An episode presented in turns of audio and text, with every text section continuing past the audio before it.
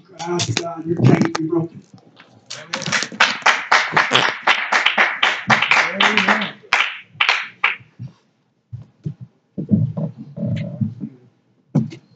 Love you, brother Donnie. Love you. Same, you thing for you, bro. I've seen you, seen you change so much when we were coming over to spend the night at your house so many times. And I appreciate the time we spent together, and I'm glad staying here full faith, preaching the word like God's called it to. Thanks for my mom being here tonight. So happy that she decided to come. No one else came with her, just her. That kind of surprised me a little bit. Normally I feel like they gotta push her a little bit, but now she's got enough gumption in her old age, push herself to get here. I'm, I'm happy she's here. I'm happy she's here. All right. I'm, I'm glad. Thank you for a pastor allowing me to speak tonight. I know it takes a little bit of weight off him sometimes when he's got ministers and preachers that are ready to deliver the word that's God given them, and I appreciate him for his covering and allowing me to come up here and speak tonight. Thankful for the influence of his family in my life. Or I can finally say this now, my fiance Bethany, and how much she's pushed me and striving to be the best I can. You know, I'm not there yet. Might not ever get there, but I'm gonna keep trying. I don't plan on stopping trying to be the best that God called me to be or allow me to be in this life because I know that above all it's ultimately for his glory and that's all that matters in the end. Just thankful for you know sometimes I just I begin to just you know leave it on my mind. I I heard a preacher say the other day sometimes I and I kind of agree with it. He said sometimes he feels like it's a good thing, but he feels like sometimes we're too kingdom minded, uh, like God's kingdom on earth minded. We're too worried about his kingdom here, and when sometimes we forget about the promise and his kingdom up there. And there's nothing wrong with wanting to bring God's kingdom down to earth and save people, but but you know, I just like to have that promise that God's given us in the back of my mind of his kingdom up there and and glory and praise forever and how great it's going to be.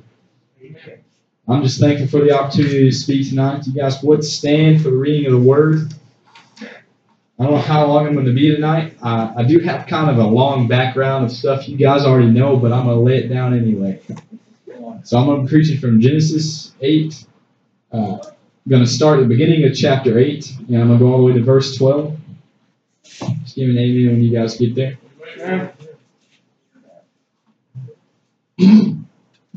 And God remembered Noah, and every living thing, and all the cattle that was with him in the ark. Oh. I am, no, I'm right. And God made a wind to pass over the earth, and the waters assuaged. The fountains also of the deep and the windows of heaven were stopped, and the rain from earth was restrained. And the waters returned from off the earth continually.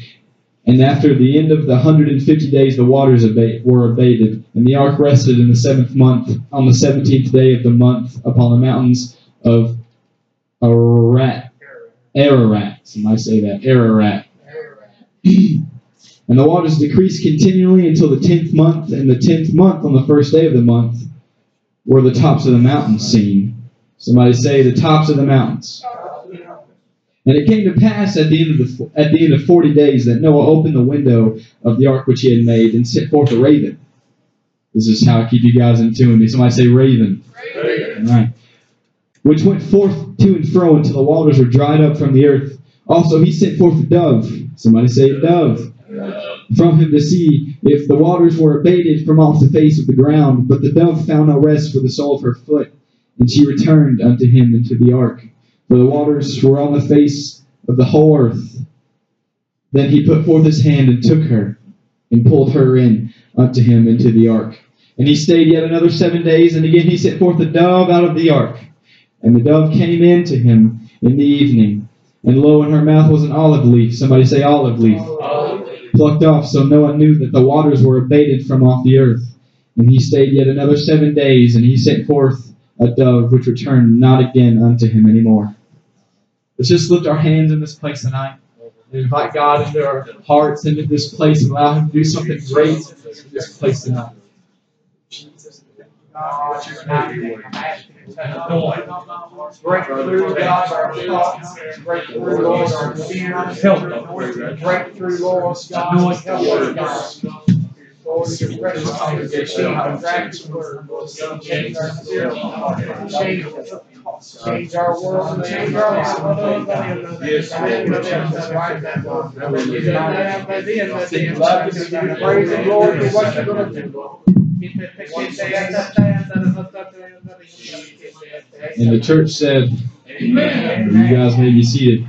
As I said, I'm going to kind of lay down a pretty long background of stuff you guys already know, but but I feel like it's important to kind of remind you of where my mind is in this situation where God has drawn my mind to a certain aspect of the story I'm about to read. And uh, the story of Noah, of course, has to start all the way back in creation with Adam and Eve. Uh, in a week, God created the earth and the life force on earth known as humans. Uh, you, me, everybody in this room is a human. God created all of us. Uh, God loved his creation and placed the man he created, Adam. Uh, the meaning of his name is, you know, meaning the first man. You know, that's it's kind of obvious. Adam's first man. he placed him in the garden. Yeah, he was the father of the human race. Adam's job was to tend to the garden, and God loved him so much that he even let Adam name some of the animals. But you see, God didn't want Adam to feel alone. So from the dirt he gave breath, he pulled a rib from him, and he was put into a deep slumber, or after he was put into a deep slumber, and created his companion Eve, man and woman. All that was on the earth was theirs. Here they had a closeness with God. In the garden, they, they were able to walk with God, and they were able to, to speak to him. They had everything they wanted. Uh, they, they, all the animals were there. All, all the fruit and the food they would need was there. It was a perfect lifestyle. Uh, all, all was fine in this perfect little world. Uh, this perfect little situation of Adam and Eve, their own lifestyle, their own planet, basically, in this garden they had. Uh, and they could have anything they wanted, except for one tree. They could not have uh, of the tree of the knowledge of good and evil, and we all know that. We were taught that since we were kids. Uh, and all was fine in this situation until a slimy silver-tongued serpent showed up and convinced humanity of to sin, opening the door for sin and curses that affect us today. You see, here begins the fall of humanity. Uh, when, when humanity began to sin, uh, it goes to show that listening or obeying sin or temptation has consequences. Uh, you feel you may have escaped these consequences, but the effects of Adam and Eve's sin begin to affect the generations after them. Until today, we still are facing the effects of the first sin, the fall of humanity. The birth of sin brings forth jealousy into the world, as we see their only the next generation below them, their sons, Cain and Abel.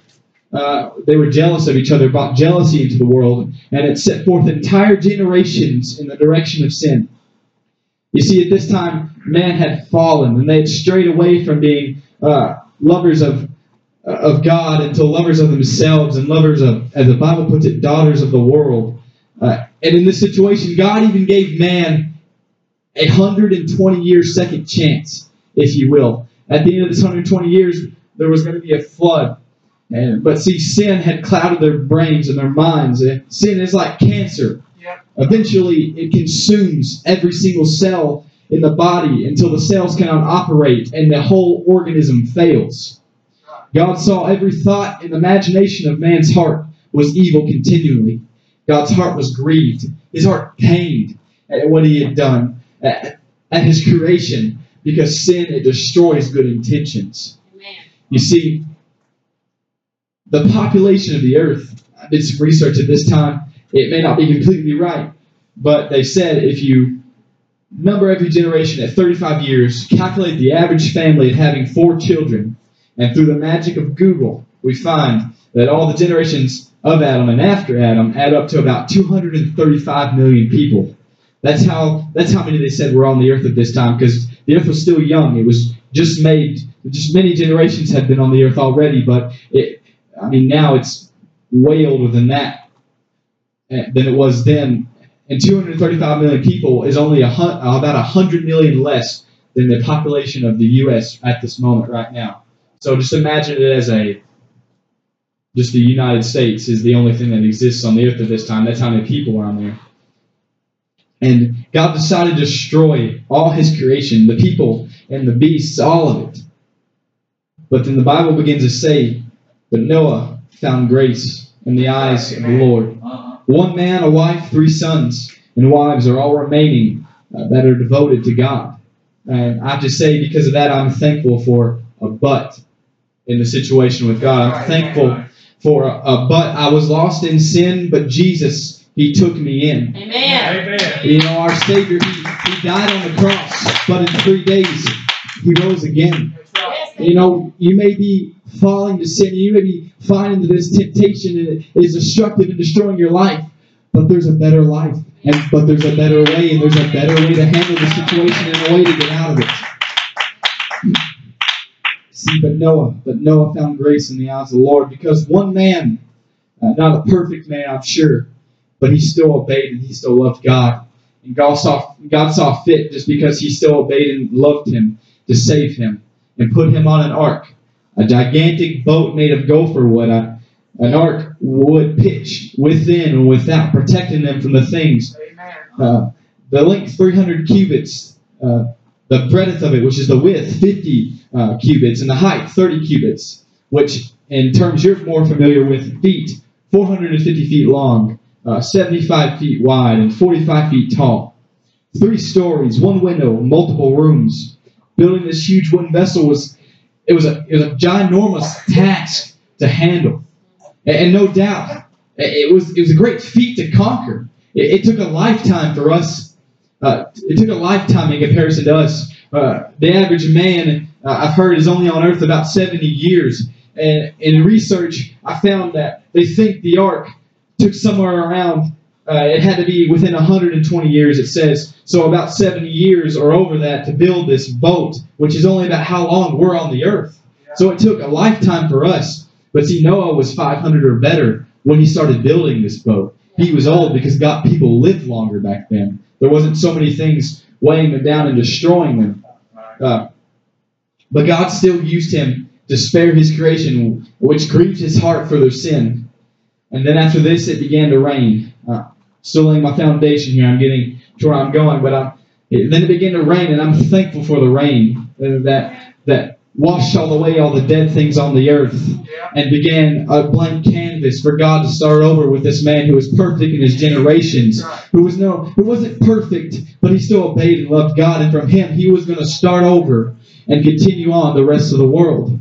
You see, it began to rain, and they boarded this ark uh, with his family and the animals. They had uh, seven, uh, seven, un- seven clean animals. Every every species that was clean, he took seven, and uh, every species that was unclean, he took two. Uh, and it began to rain, and they forty days and forty nights, and they were on the ark about hundred and fifty days. Uh, then the waters were abated. Uh, and the ark, it rested on top of a, a Mount or Ararat. I'm still going to get that Ararat. I'm going to get that mixed up, but I'm going to keep pushing through it. And and Noah was just surviving on the ark. But see, the ark wasn't a permanent thing. After the water was gone, it just rested on top of the mountains, and it became useless. Eh, Because nothing man makes ever la- ever lasts ever. Nothing nothing we make ever lasts. Because heaven and earth, uh, uh, the earth is going to pass away. Uh, God's words are going to last forever. Nothing we ever build is going to stay uh, for, for the rest of forever. We can't take it uh, when we go to heaven. We can't take it when we enter forever. It doesn't. It doesn't last. You see, it was just a place of survival. The ark was not permanent. See, we were called to be greater than the ark. We were called to do greater things than the ark. But see, Noah, he was just being patient. He was waiting on God for when God was going to tell him, okay, it's time, Noah, go, replenish the earth, take the animals, replenish the earth, let them free, create uh, perfect generations for me that are going to worship and love me, not as the man did before. But Noah was the last bit of humanity on this earth, and Noah was ready to go out, and he was ready to, to regenerate God's creation and push it in the right way. You see, he wasn't perfect. And we, we aren't perfect. You may not be perfect, but you can make a difference still. If you obey and love God, you may you may be able to you can save your family. You can change situations that you never thought you could change. It just started with a man who obeyed God, and ended up saving humanity in the end. You see, uh, Noah, Noah occasionally he sent out uh, a bird, as we as we read, he sent out a raven and a dove. Uh, you see, and that kind of gives me my title here. I'll go into a little bit deeper of this, but my title for tonight is the hope of a dove. Uh, you see, it was the hope of a lone dove to find land, a messenger of hope, a bringer of peace, an aerial scout seeking more than just surviving. You see, we, we can talk about the dove all day and its majestic beauty and its peaceful peacefulness that it brings and its purity and it, it its white glowing body and its shape.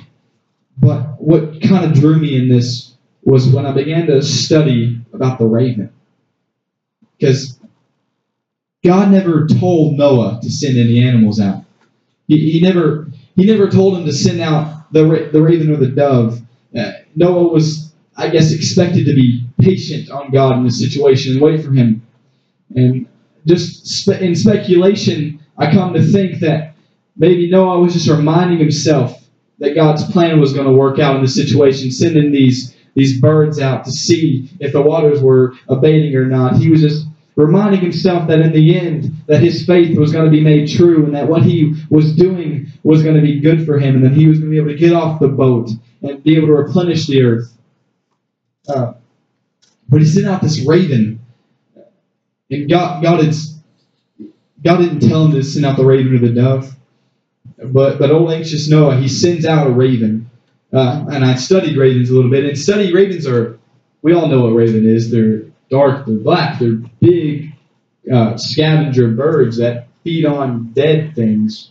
Uh, that's why you can't say much about a bird. Uh, I looked this up. That flies in groups called an unkindness or a treachery or a conspiracy. You can't say much about that. You can't be like, oh, look at that cute conspiracy of ravens. You can't. You can't say much about a raven other than what it is. Well, it is what it is. It's creepy. It's strange. Uh, modern art has painted these ravens as, as scary, dark, evil. But Noah sends this bird out. Uh, maybe because no one's going to miss a raven, or but I'm speculating. It, I'm sure it was sent out just as the dove. And I'm not dove. I'm not speculating anymore. This is the Bible. So he sent the dove out, uh, and I'm sure he did the raven just the same to search to see if the water uh, was drying up, to see if there was any more land other than just the mountaintops. But see, when he sent this raven out, it was went out at this lone window, and it was surrounded by its weakness. You see, this dove, the intention of this dove being sent out was to see if the land was visible, to see if the waters were abating or drying off the earth. But instead, this this scavenger, this uh, carnivorous bird, ha- had seen all these dead things floating on top of the water and was instead distracted because of its unclean diet. Uh, this this bird it was it was unclean. It feasted on other dead things. Uh, Its diet wasn't it's what it wanted, but it, it wasn't necessarily what was considered clean. Uh, lately, a trend uh, of many people's lives and my life, the people around me, has been diet. What we take in matters so much. It's so important. And maybe maybe that that's not even just food. I mean, it's important what you eat. If you eat healthy, you need to eat healthy. But spiritually, what we take in is so important. Yes, it is. I've heard it so many times. Just taking in more, uh, less of the carnal and more of the eternal is what we need to change our lives around. Amen. Uh, you see, because the world, ha- the world's different from when it was back with Noah. We all know that. It has advanced incredibly in technology, and if the world lasts even ten years from now, we won't even recognize technology back then because how far it's going to be advanced into the future. You see, but God sees fit in having more clean dieted animals on the ark. He brought seven instead of two. And God, I believe He doesn't change in His ways. So He wants us to be more clean in what we take in than unclean. Amen. He wants us to make sure that we don't consume just anything Hollywood or modern technology uh, shoots our way. You see, the raven, he went to and fro until the waters dried. It wasn't even interested in returning to even just surviving on the ark or surviving. uh, but his diet of unclean pulled it to the feast of dead that was waiting. You see, sin has pleasure waiting for us. Sin knows your number. It knows just what makes you tick. It knows what will pull you and make you fall. You see, they, they tell you it's fine at the door, but they hand you a check on the way out. That's how sin is. It only lasts for a season. It is only here for a season. A preacher that recently I uh, he, signed a book for me. I was excited to meet him. He preaches a message uh, called "Time When It's Time to Pay the Dancer." It hit me so strong. I never thought about it that way before. He brings me back to a story of John the Baptist, and he he was the one who uh, he was a forerunner for Jesus. He he got entwined with King Herod at this time, and you know he he, he sort of began to become acquaintances with King Herod, and they had this party one night. Uh, king Herod had this party as a king. That's what they do. They party because they're rich and they own all the land. And they like to dive into the splendor that they have. And his stepdaughter, uh, I believe her name was Salome or Salome or something. I can't pronounce it correct. But her mother uh, was Herodias, which is, which was his uh, wife at this time. sorry, I got that mixed up. And uh, yeah, yeah, my bad. I'm sorry. Brother's wife, and she, her, his stepdaughter danced for for him at this party in front of all the drunken men, the drunken king's men, and the king at this time. And he, he began to use this as when sin comes in our life, and it starts to show us its its pleasures and its and its beauty. Uh, its beauty that, that sin brings to the table, the, the pleasure that sin brings to the table. But see, after the dance was over, you know, the king was so enticed with, with the dance that the, that this Salome girl had had danced that she uh, that he asked her, I can, I can give you anything you want. I I can fulfill your I can fulfill your dreams. I can give you up to half of my kingdom, is what he said to her. And uh, she began to think it over. He, he had already offered it. He had already watched the dance. He had already he had already seen the pleasures of sin, and it wasn't him who got to set the price. He offered he offered to her up to half of his kingdom. And and Salome went back to discuss with Herodias, and Herodias decided that the that it wasn't money or fame or, or gold or that they wanted or, ha- or the other half of the kingdom that they wanted, but it was the head of John the Baptist. And see, uh, King Herod he didn't pick uh, the the price he had to pay for the pleasure of sin in his life, but when it was time to pay the dancer, he had to say sorry to John the Baptist, and he cut off John the Baptist's head and gave it to them. You see, he didn't have to, he didn't have the opportunity to pick the price of the sin that was in his life. The season of sin that he he was incorporated in. He didn't pick the price for that. And J.H. Osborne, J.H. Osborne began to say that that you need to quit the dance right now in your life before the price, before the ticket comes up, before before it's too late and you no longer get to decide the price of sin in your life. He's saying that if you're living in sin right now, that you need to quit because you never know when it's going to be time to pay the dancer, and it's going to be more than you want to give. See, sin is only for a season. After the waters uh, had had come on this earth and all the people had died, uh, this raven he saw all this dead things. Uh, his pleasure it was his diet to consume of this. What it is is our, our diet it desensitizes us from the things of God. Uh, it's only death. This raven feasted only on dead, lifeless things that had no light. And the only death. Uh, sin is death, for the wages of sin is death. That's right. It's time to stop sinning and clean up our diets. Amen. See, I'm not the only one to implement it, but it's up to you to give up your distractions uh, for a season. Uh, to give up your distractions, you will reap benefits in your life. Devices that desensitize us, distractions that demoralize us, where death is literally accessible at every corner, where we can literally see dead at every corner. you know, they have those uh, covers on Facebook that says uh, uncover. You can uncover this video because of uh, you know it's got mature material, whether it's dead or inappropriate. Most of the time, it's blood or someone dying or something like that. We have things like that in our lives, but soon enough, they're not going to put that cover on it. I mean, there's places where you can find it; it's just there, right in front of your face, and we have to watch what we have in front of our face. We have death accessible at the tips of our fingers, pornography, inappropriate messaging, uncleanliness all around, considered around this technology. It- the same spirits that were back then before Noah, they're still alive eh, and they're old, and now they don't they don't have to go through the same avenues they took back then because now they're face to face with us. They're face to face with us every night before we go to bed. They're face to face with us when we're alone in the dark. They're face to face with us all the time. You see, and I, I'm a believer in the anointing flows down. That your phone is only going to hurt you because the anointing isn't going to flow up through your phone into your face. No, it's going to come from above, not from that device in your hands. You got to be careful what you're allowing in, in your life. You have to exercise a good diet in your life.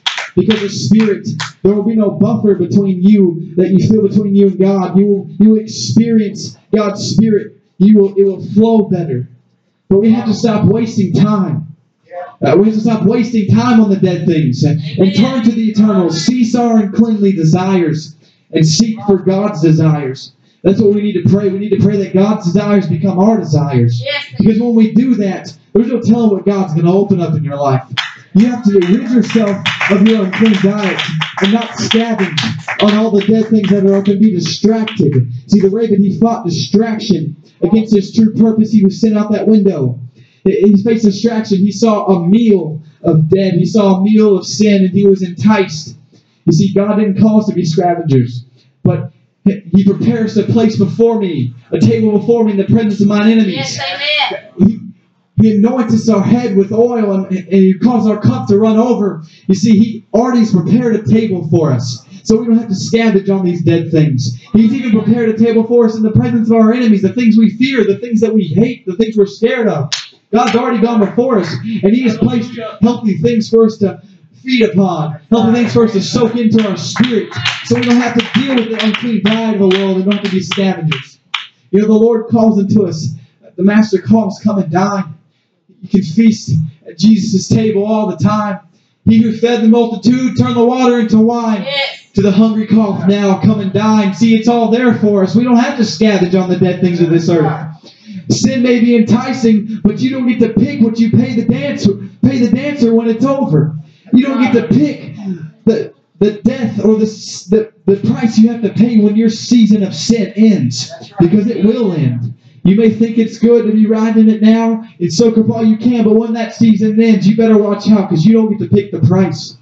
The price is already picked. It's already it's already picked. So if you're living in sin, you need to stop right now because you never know when God's going to pick that ticket. The sin, the season's over. You have to reap what you've sown.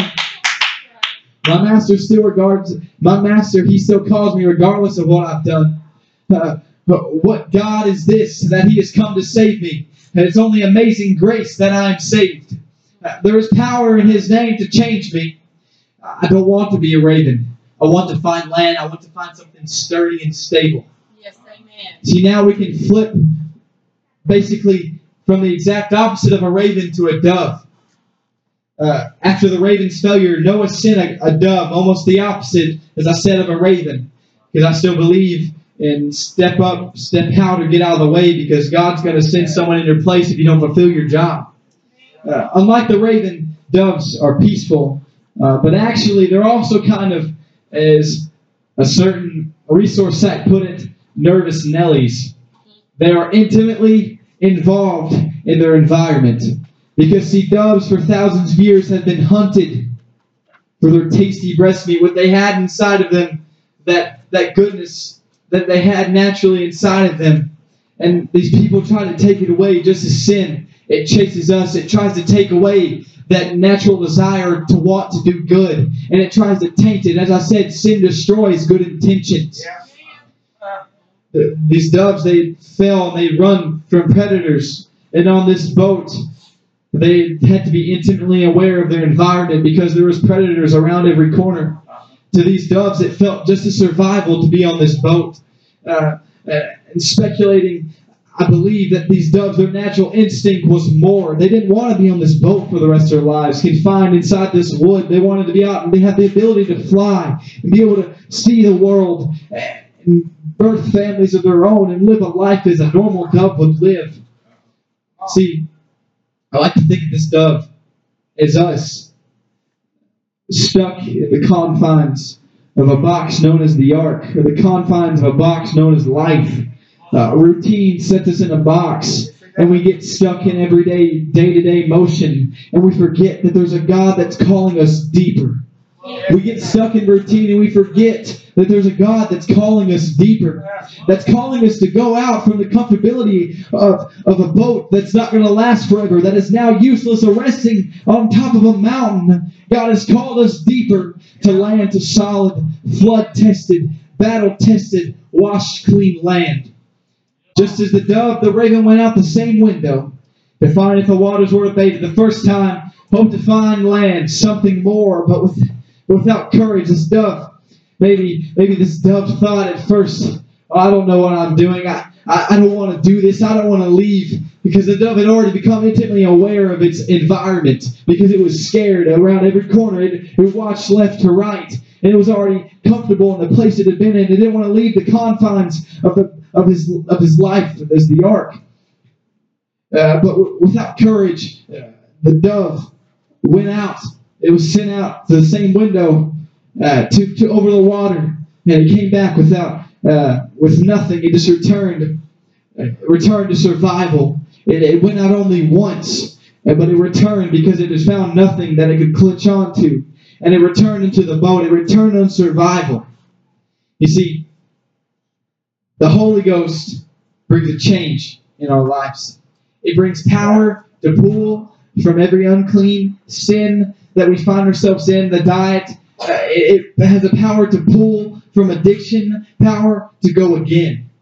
Uh, pastor, uh, not not pastor. Sorry, I've listened to their podcast, and that's how they that's how they describe. I'm sorry about that. That's my pastor, not Aaron Bounds. I'm thankful for that man. but brother Aaron Bounds, uh, he preaches a message called "The Power of Again," and he repeats over and over again that there's power in trying again. There's power in doing it once more, and ex- and expecting something different, something to change. So this dove maybe rustled up a little more courage, and the Noah and the Noah gathered the dove and sent it out one more time. Uh, the second time, uh, the second time, maybe this, this dove went out and it found an olive, an olive leaf. It, found the trees, the tops of the trees of this land. Uh, maybe the dove just got a little taste of the uh, anointing. Uh, maybe the dove just got a little taste of the supernatural.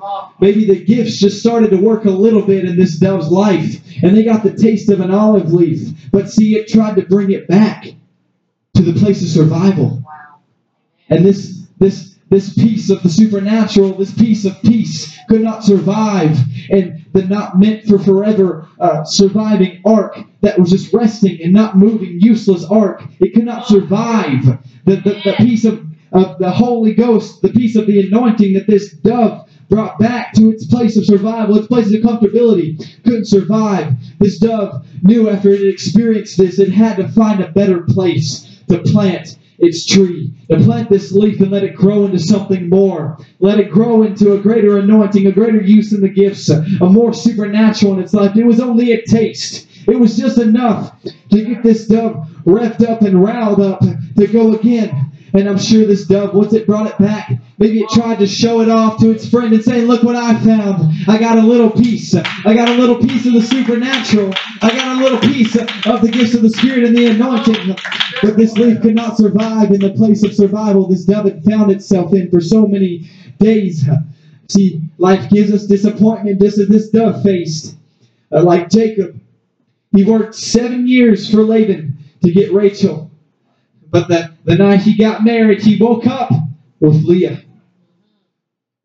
J.H. Os, J.H. Osborne, listening to preaching at work, I'm thankful for that, that now I can have that avenue in my life of preaching because it's important and it's imparted into me things that, that I find so dear to me. And this hit me so deep when I heard J.H. Osborne preach it.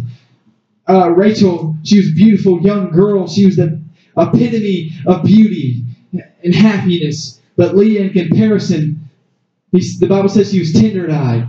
She's ugly. You know, J.H. Osborne describes her something I love to say. She she'd walk. You know, Jacob. You know, he came over one day maybe to visit Rachel. He knocks on the door. This is how he says it. Knocks on the door. She comes to the door. She's got her John Deere hat pulled down over her face. She's got that. She's got that Abercrombie hoodie zipped up all the way to here. You know, like the light blue ones. She's got that long blue jean skirt that drags the ground. And underneath that, you look down and you see her or uh, see her chartreuse and orange uh, FUBU shoes she's got on. You know, Leah wasn't much to look at. But see, in this place of disappointment, from looking at the beauty of Rachel and then discovering the disappointment of Leah, Jacob was birthed better sons, a priesthood and praise better than that Rachel had ever could ever have given him. Because in the end of Jacob's life, he didn't want to be buried near Rachel. He wanted to be buried with Leah, the one who had brought him sorrow, the one who had brought him disappointment. There's a poem that he read that, that was my point for bringing this up. That sometimes we have to learn from disappointments in our lives when things don't work out, when we get a little piece of that anointing and we bring it back to our place and it dies. We have to get more, of course, but this little poem I have by Robert uh, Hamilton. Uh, it reads I walked a mile with pleasure. She chatted all the way, but left me none the wiser for all she had to say. I walked a mile with sorrow, and near a word said she, but all the things I learned from her when sorrow walked with me.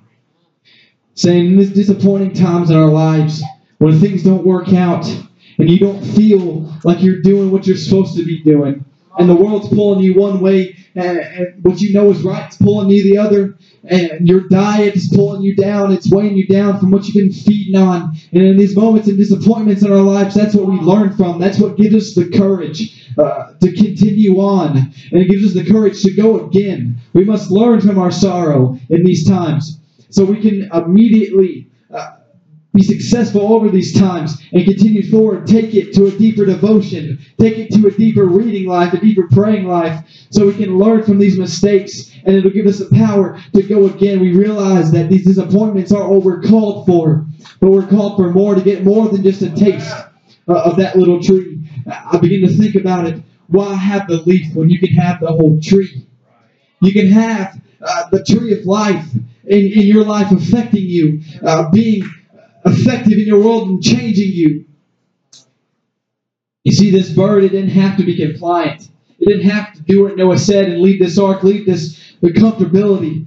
But the, her natural desire on the inside pulled her for more. The natural desire we have in our hearts, it's pulling us for more in this place. Uh, where you are in your place you're in, it's pulling you for more.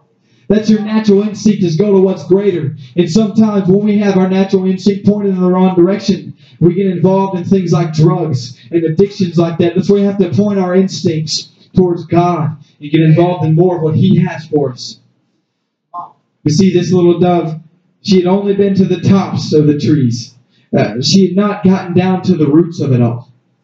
So once more, out the same window, they left with the dove and the raven left for the same reason, but one's about to find more. Amen. Out this window, Noah at the time was being patient on God. And even though because this dove had brought the leaf back, he, he knew the water was gone, he was still waiting on God. He sent this dove out one more time.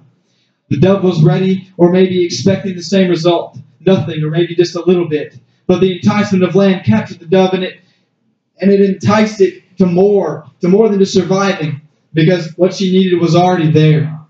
When she was called by instinct to go out. You see, God, He already has a place prepared for us, where He's calling us to. He's already got it prepared for us. He's already got it laid out for us. Just as in Exodus chapter 15, uh, the children of Israel were walking and they could, they complained for water. And God showed them, showed Moses a tree. Moses cast it into the water and it became sweet. You see, trees don't grow in a day. This tree was planted here way before they had ever ventured along this path and desired this water. You see, God prepares the way for us before we even know we need it. And see, this dove, it left, and it went out and it found its own land. It found what God had prepared for it the whole time, where it could rejuvenate, where it could live, where it could be happy for the rest of its life. And I believe that we can learn something from this dove. Maybe you feel you're in one of the three stages uh, of this dove's life. Maybe you've maybe you've only went out one time, and maybe you've experienced the Holy Ghost, but but you didn't take anything with you. You just went back to surviving. It scared you. You went back to your place of comfortability. Maybe you've went out more than one time. Uh, You've gone again. You've experienced the power of the anointing. You've had a taste of the supernatural. The gifts that begin to show and become present in your life and work just a little bit. Maybe you you brought back that you have that old cl- you have that olive tree leaf with you. Uh, maybe you decide.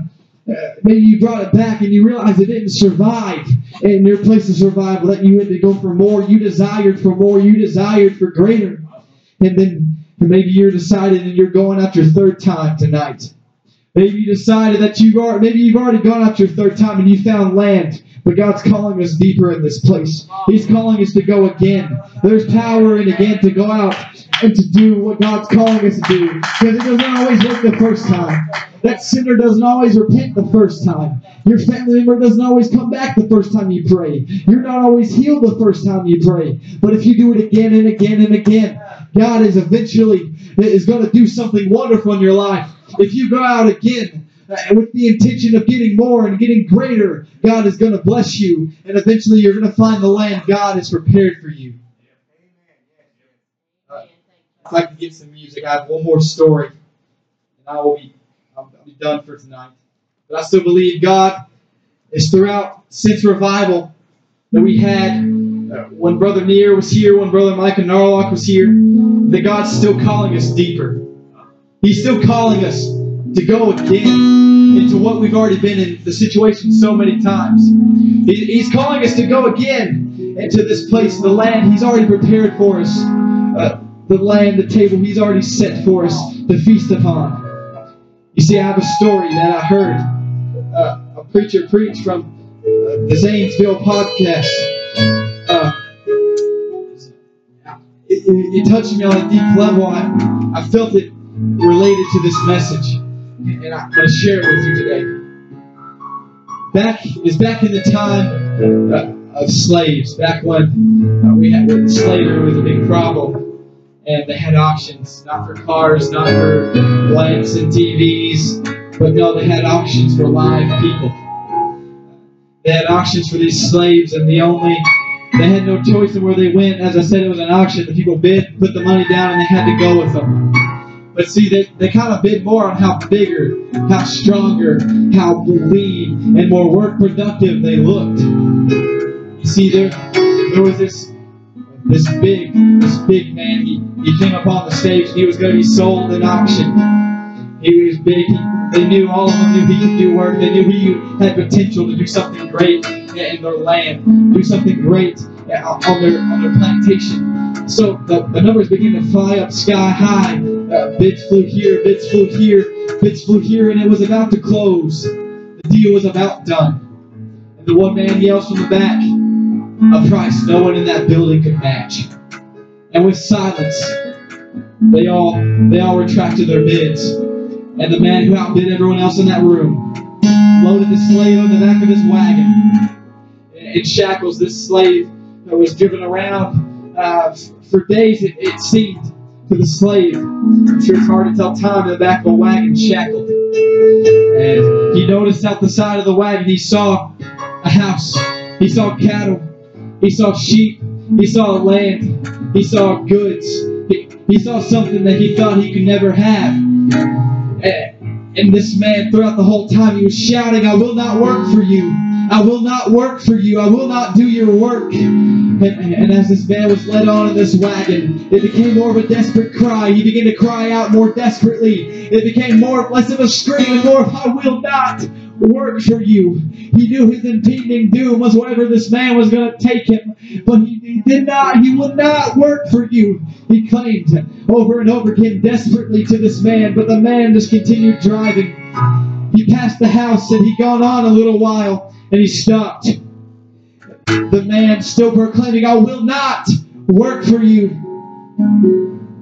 The man walked around to the back. The now owner walked around to the back. and he unshackled him.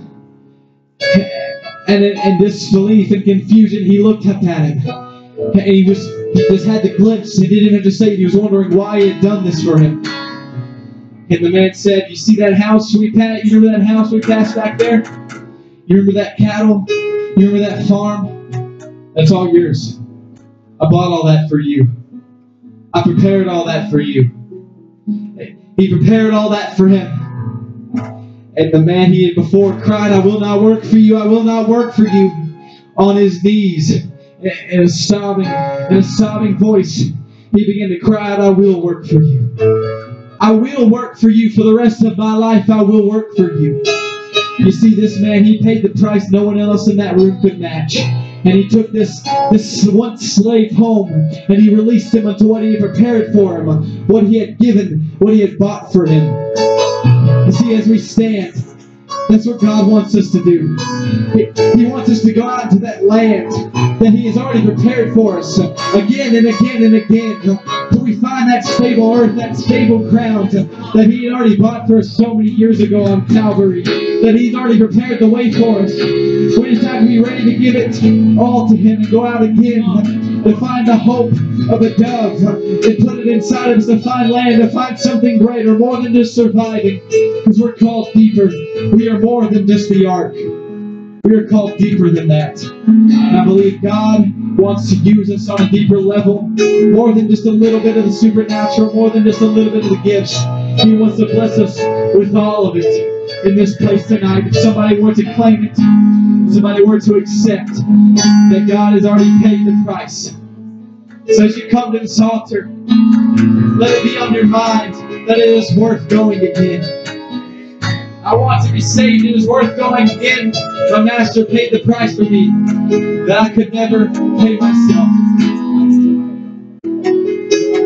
Somebody just go again to this place tonight. Expecting something different, expecting something greater.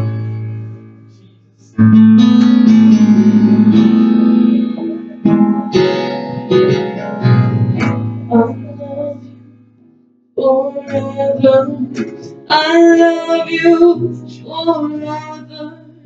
I love you forever.